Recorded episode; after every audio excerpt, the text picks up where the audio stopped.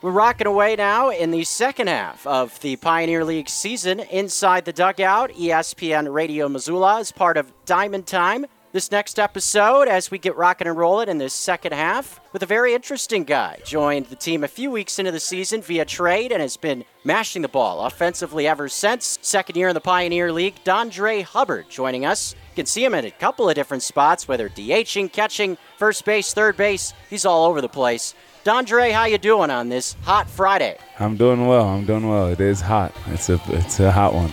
Oh yeah, and uh, what's your experience been like in Missoula so far? You've been here for about 30 plus games. What have your vibes been here in Zootown like? Oh, it's very good vibes here in Zootown. Um, I love Missoula. Time I've had here is very peaceful, very relaxing. Come to the ballpark, go float the river. A lot of a lot of peaceful things here in Missoula. A lot of good vibes going on.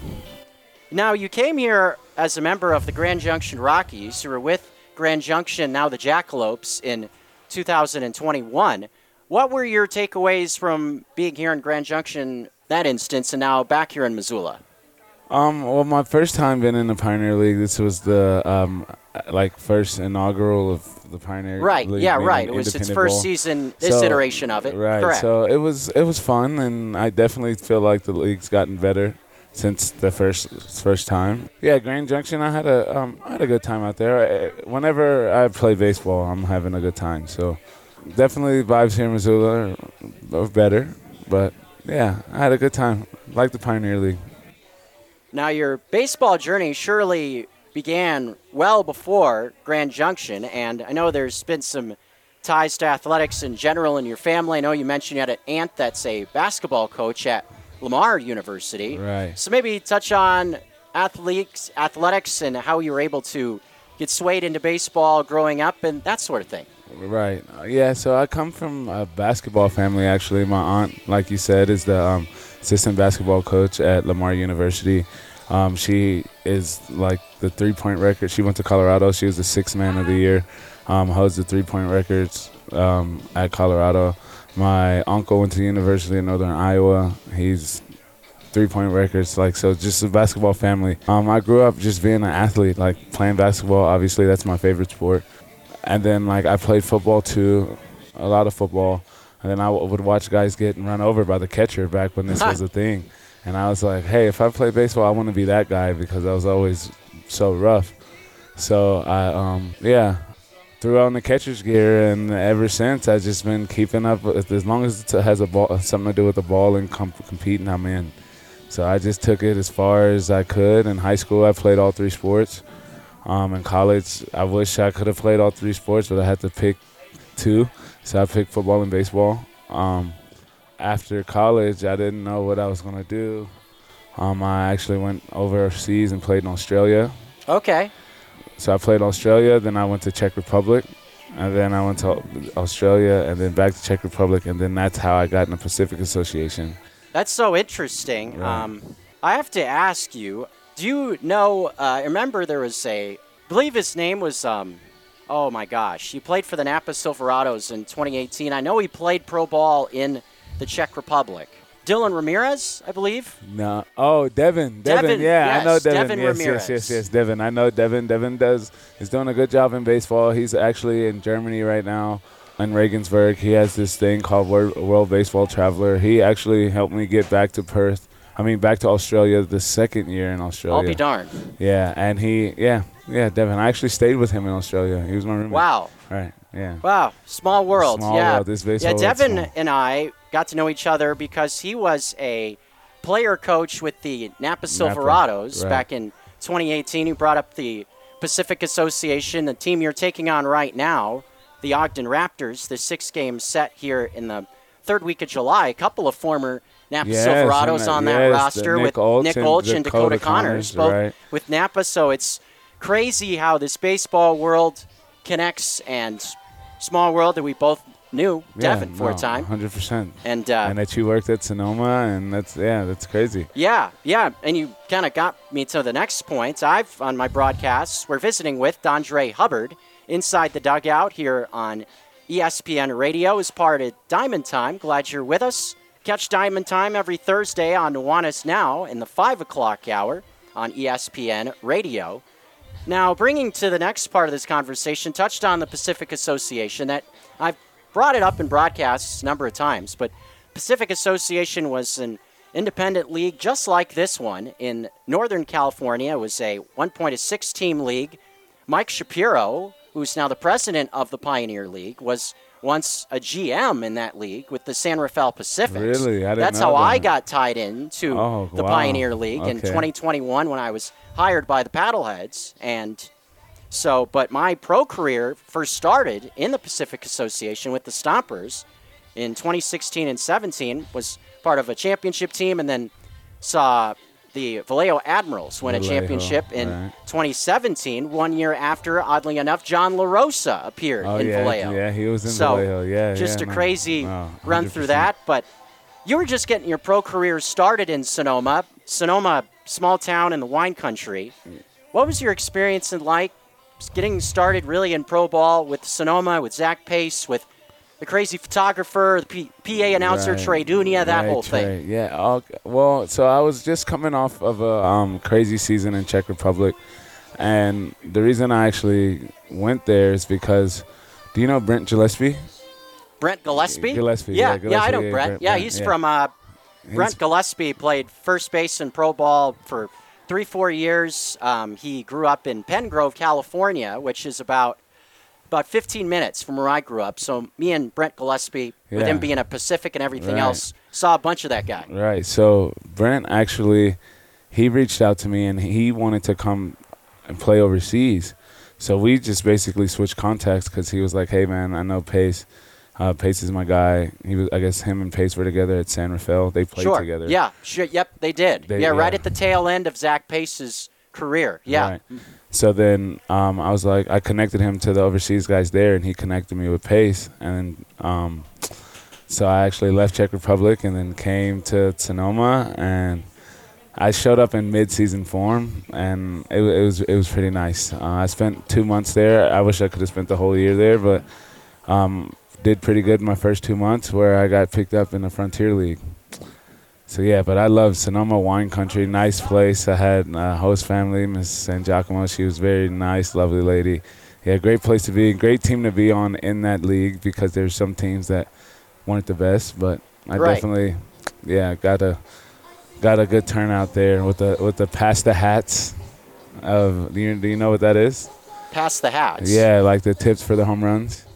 Oh yes. Yes, I do yes, remember yes. that. Hit a yes. lot of home runs and a lot of got a lot of tips. So yeah, I love my time in Sonoma for sure. Oh yeah. Um, and a couple of wacky characters in Sonoma. Kind of alluded Yes. to them. They have Yes. uh, famous still taking photos. You can find his stuff on social media. They have Yeah. a photographer named J-Dub. James Hoy Yeah. who has this plethora of uniforms. Right. These retro uniforms. What was it like having a team photographer wearing all these wacky uniforms every day? J Dub was the man. Every time he showed up to the field, it was like, yeah, he's here.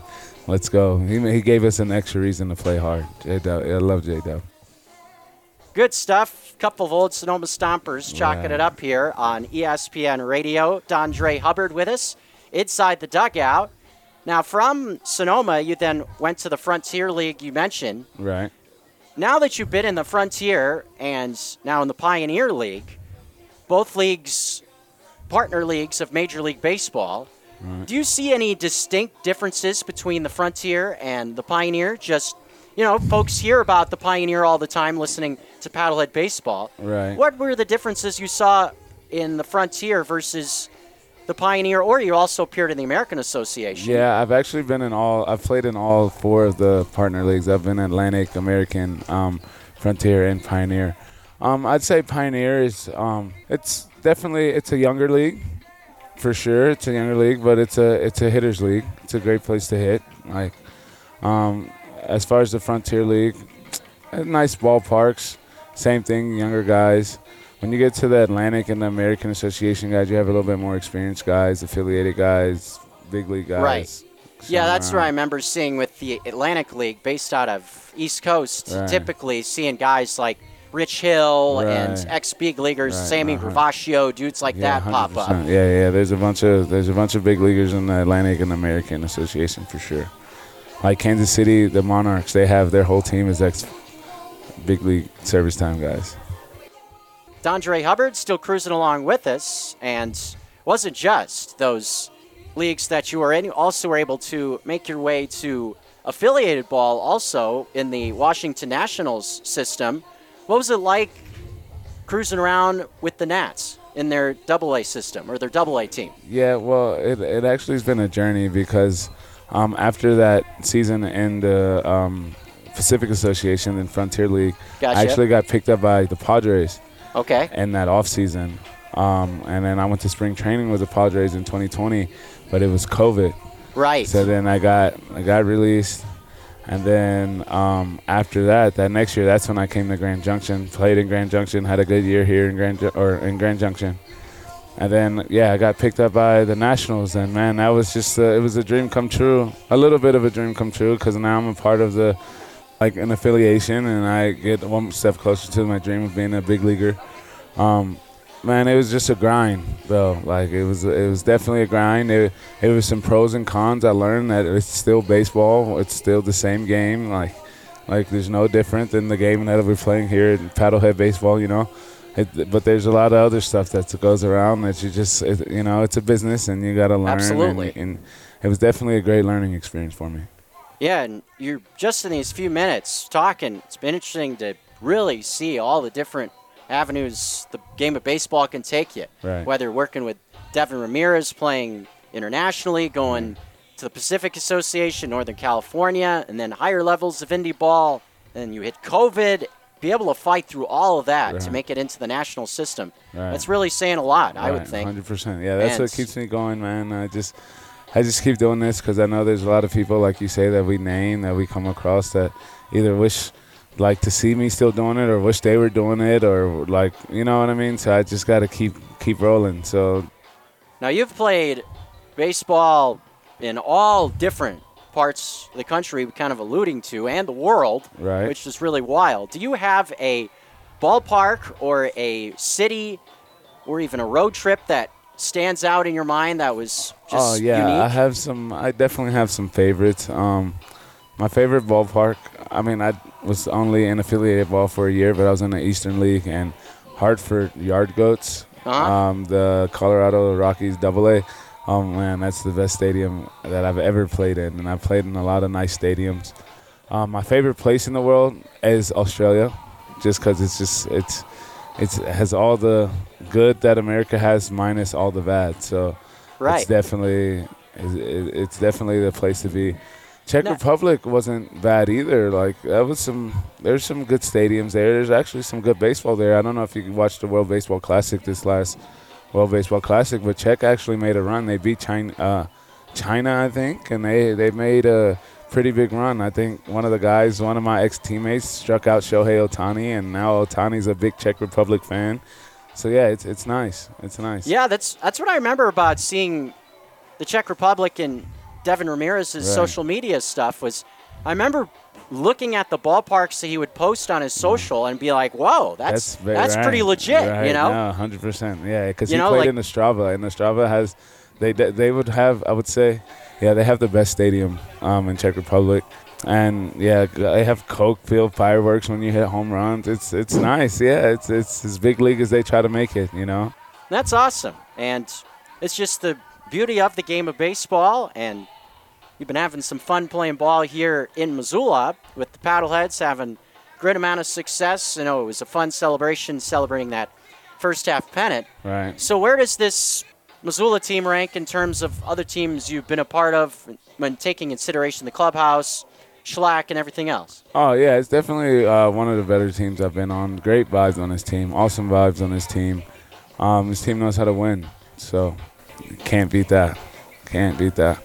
Been on a lot of winning teams. I've been also been on some losing teams. So like this team's up there with yeah. These, these guys are winners. Dondrei Hubbard cruising along with us inside the dugout. ESPN Radio, part of Diamond Time. Get him a few more questions here and get him rolling on his way so we can get ready for action against the Ogden Raptors later on on Friday night. But this has been a good run for you for the last 30 plus games or so. You got Sammy B, all the fun stuff happening. Right. How is that unique around pro ball? Is there other teams that do a lot of funky stuff like Sammy B, or is this kind of a unique thing for Missoula? This this in Missoula, the host and the show that they put on for the fans is is, is they do a really really good job here. Um, Sammy's does a really good job at his his job. I told him that a pretty time or two already. Yeah, it's it's nice here in Zootown. Dondrei Hubbard with us. One last question for you. Now, I've asked this to a couple of guys that have been both in affiliated ball and independent baseball. Just remember asking Jake Gunther this also.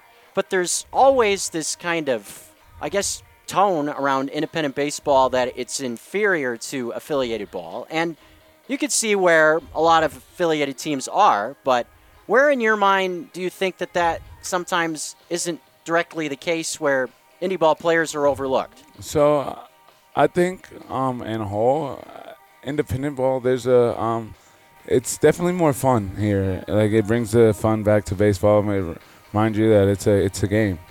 Where in affiliated ball, it's more of a business. You, you it's, it's not really so much fun anymore. I mean, you it's all perspective, right? Like you're there, but like I feel like in independent ball, you can have fun. You're there to win. Like obviously, you're here to get picked up, but like the chances of that is are slim, to be honest. So you might as well win, you know. And if you're Yeah. winning, teams get looked at. So there's your chance to get picked up.